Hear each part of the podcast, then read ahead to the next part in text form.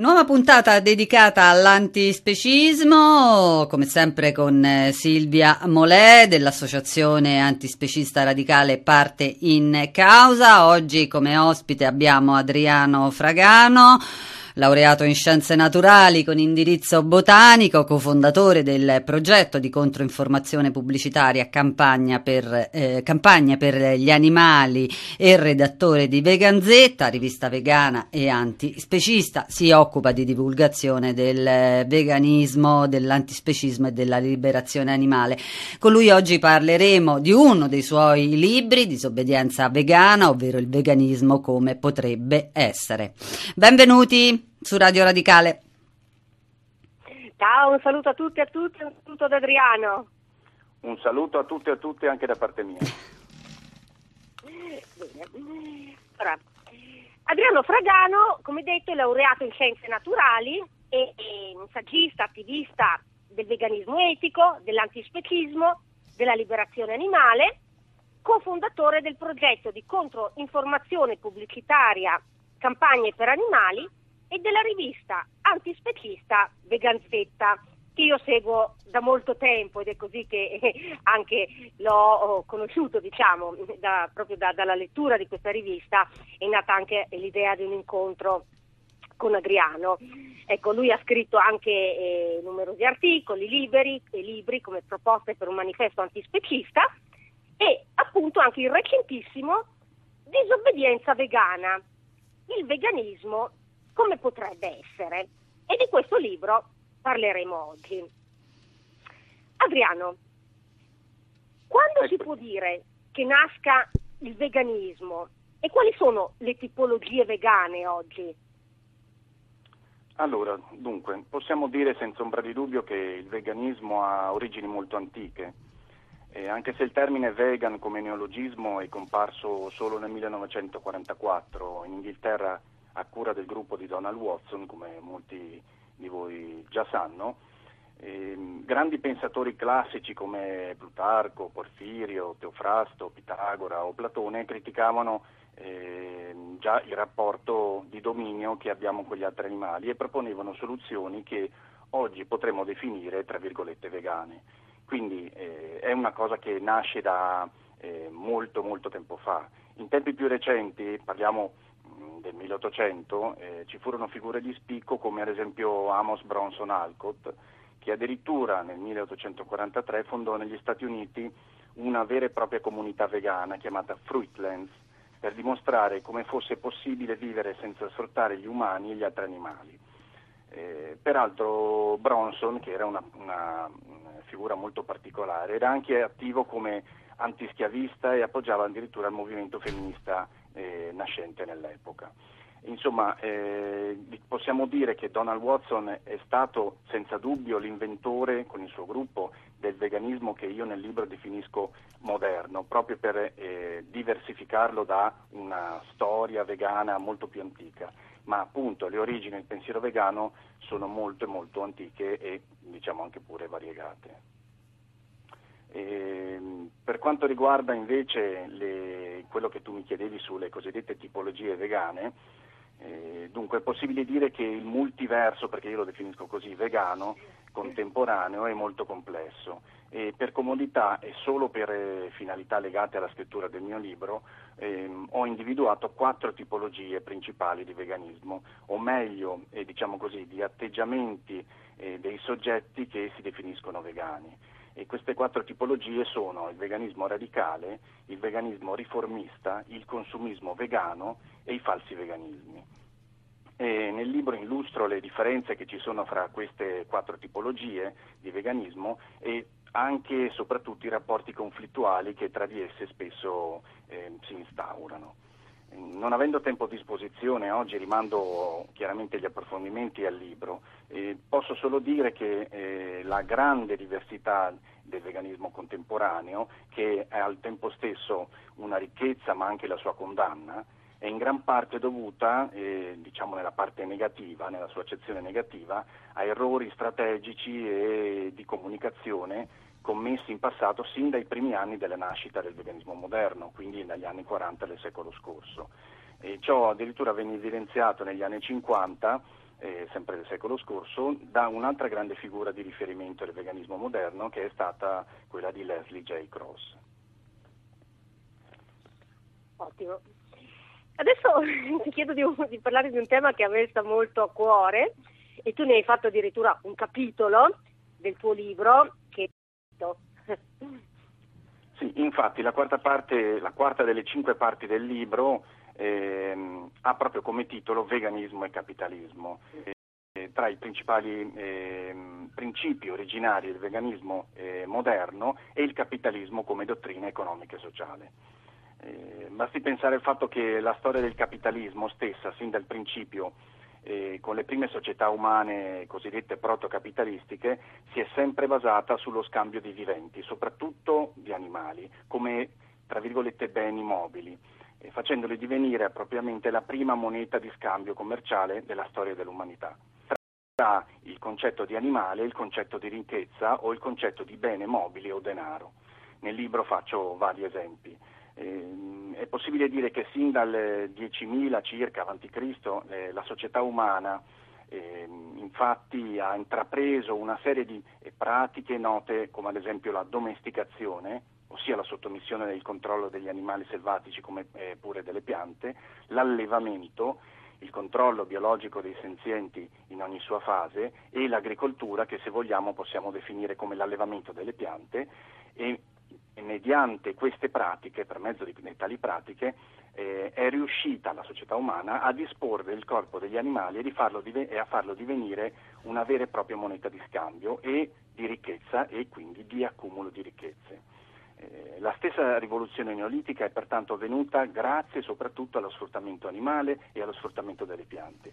Quindi possiamo dire che già dal punto di vista della nascita di, questi, di queste due visioni che io definisco opposte del mondo, il veganismo e il capitalismo sono in antitesi. Eh, nel libro ho cercato di sottolineare, sottolineare anche l'approccio distruttivo che abbiamo nei confronti della natura e in generale degli animali in particolare. Eh, faccio riferimento infatti al concetto di natura come supermarket o di natura a buon mercato, tra virgolette, come asserisce Jason Moore in un suo noto libro. Eh, con questo intendo sottolineare eh, quanto il capitalismo sia contro natura e controproducente anche per noi umani, essendo portatore di un'ottica predatoria e distruttiva della natura. Eh, l'idea vegana, eh, in quanto schierata palesemente invece eh, a favore dei non umani della natura, si pone quindi, o si dovrebbe porre, se fosse realmente eh, interpretata correttamente, come antitetica e alternativa alla posizione capitalistica. Ed è da qui che nasce il cosiddetto conflitto. Eh, proprio eh, perché eh, tende a ehm, intraprendere una strada che è esattamente opposta dal punto di vista paradigmatico a quella del capitalismo moderno o antico.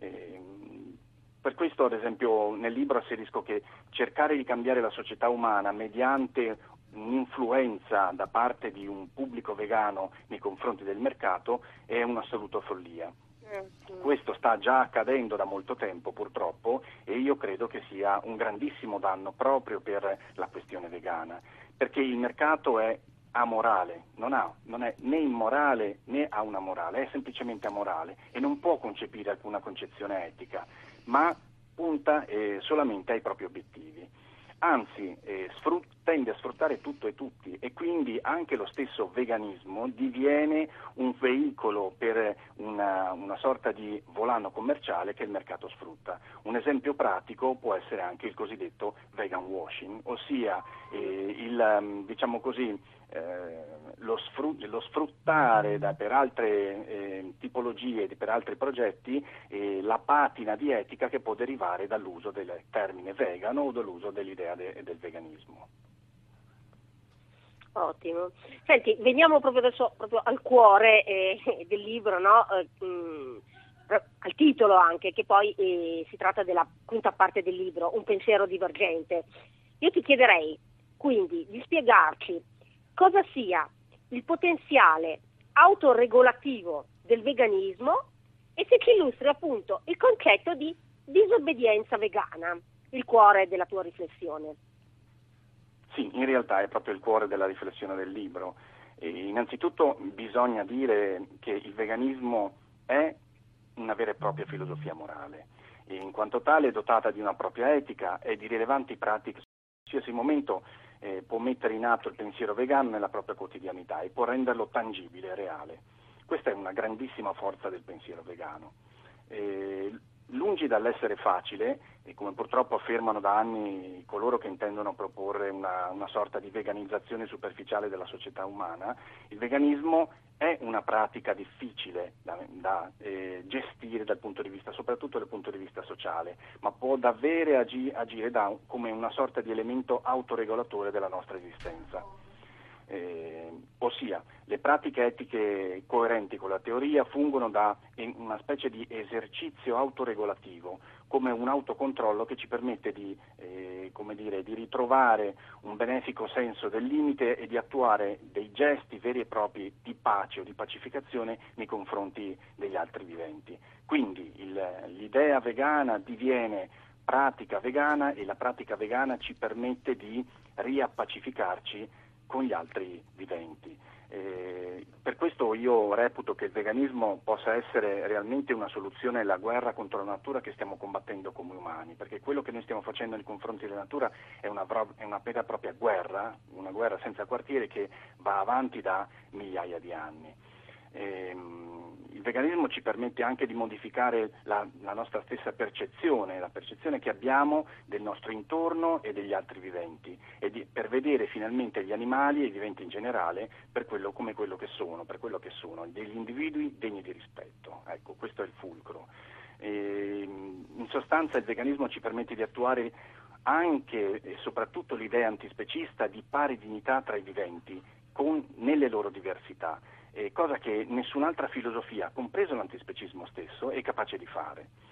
Eh, passando alla questione, al concetto di disobbedienza vegana, eh, esso deriva dal fatto che eh, sin dalla nascita il veganismo è disobbedienza. Parlo del veganismo moderno, quindi quello fondato da Watson, e infatti lo stesso Watson ha un percorso personale disobbediente eh, diciamo che Watson diviene vegetariano sin da piccolo come reazione allo sfruttamento degli animali che, a cui assiste nella fattoria dello zio dove trascorre le vacanze estive. Fonda la Vegan Society nel 1944 in una Londra eh, eh, sottoposta ai bombardamenti nazisti. quindi fonda un, una società che eh, è non violenta durante la, la, seconda guerra mondiale, anche e soprattutto come reazione a quanto vede accadere. È obiettore di coscienza e non imbraccia le armi per difendere il proprio paese perché non violento. È agnostico pur venendo da una famiglia di, eh, credente e tradizionale, eccetera, eccetera. Insomma, la stessa eh, personalità del, del soggetto principale del veganismo moderno è disobbediente e di conseguenza l'idea stessa eh, vegana diviene disobbediente nella sua pratica. Eh, questo appunto quello che ho detto di Watson solo per inquadrare le origini eh, del veganismo moderno e, e quindi per spiegare come essa fondi il suo operato sulla disobbedienza e sul rifiuto di pratiche, tradizioni, eh, usanze, visioni della vita che sono improntate al dominio, alla sopraffazione, al diritto del più forte e alla violenza soprattutto. Ehm, diciamo che alla società umana specista il veganismo pone un rifiuto netto, una non partecipazione e addirittura una rottura di un patto sociale mediante pratiche etiche che tendono a una soluzione divergente e, genu- e genuinamente rivoluzionaria. Mi spiego con un esempio pratico. Sedersi a tavola, ad esempio, e non condividere lo stesso cibo con gli altri è un atto di disobbedienza forte che rompe un patto non scritto, di non, diciamo così, di non belligeranza con tutti coloro invece con cui si Vero. dovrebbe condividere questo cibo. Vero. E questo è un grosso, è un grosso impatto eh, dal punto eh, sì. di vista sociale.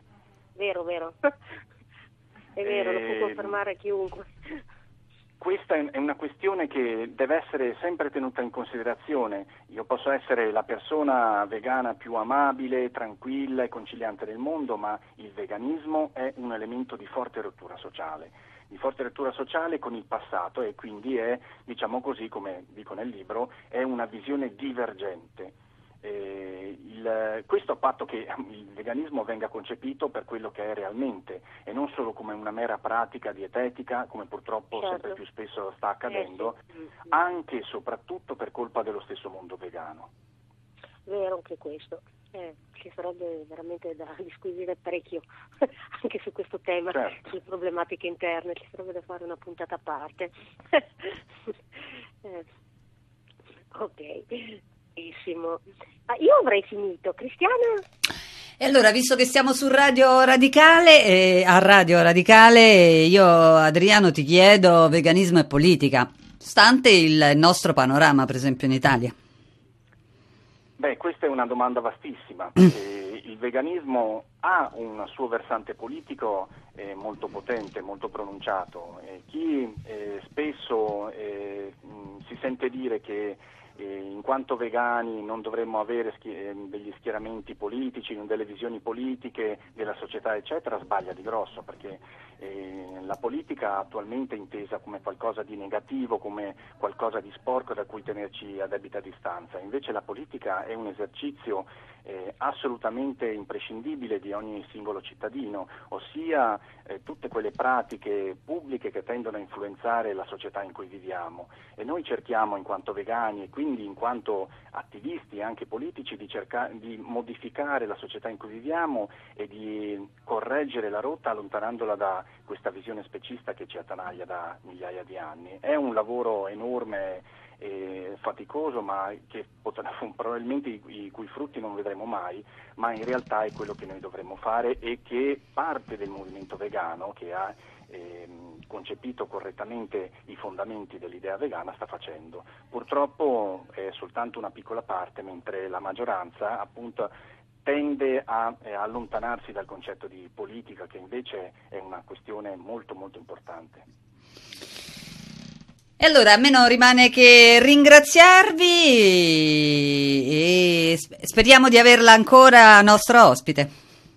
Grazie anche a voi. Io vorrei concludere con una brevissima citazione dal libro di Adriano che mi è piaciuta molto. Credere nel diritto di essere liberi significa inevitabilmente che concediamo lo stesso diritto agli altri. Se falliamo in questo, neghiamo il principio stesso. Ecco. Un saluto a tutte e tutti e grazie. Grazie ancora. A voi.